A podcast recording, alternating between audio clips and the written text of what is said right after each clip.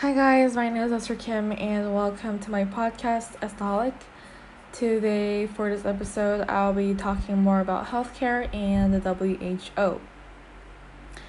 Um, last episode I talked about departments and all of these departments from different countries fall under the association um, WHO, specifically called the World Health Organization. The World Health Organization is a United Nations specialist body in charge of universal public health. The key goal of the WHO is the attainment uh, by all peoples of the highest possible level of health.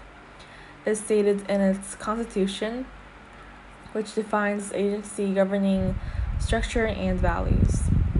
WHO was founded on April 7, 1948, and holds six semi autonomous regional offices and 150 field offices universally.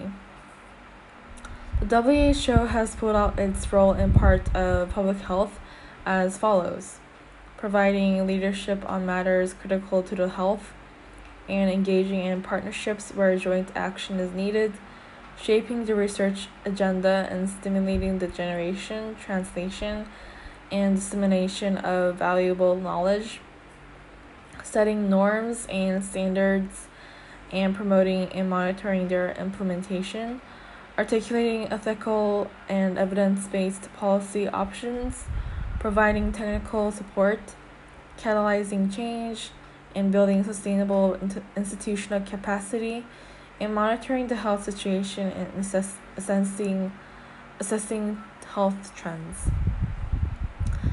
The WHO have successfully delivered several health issues and challenges such as um, erad- eradication um, of smallpox and polio and the creation of the Ebola vaccine. Its organizations are currently working on discovering cures and vaccines for communicable diseases such as HIV, um, AIDS, Ebola, malaria, tuberculosis, and the most recent virus, COVID 19, as well. They're also trying to provide cures for heart diseases and cancers, as well as issues related to nutrition, diet, and drug abuse. So that is all about WHO. Well, not all of it, but basically what um, briefly WHO is.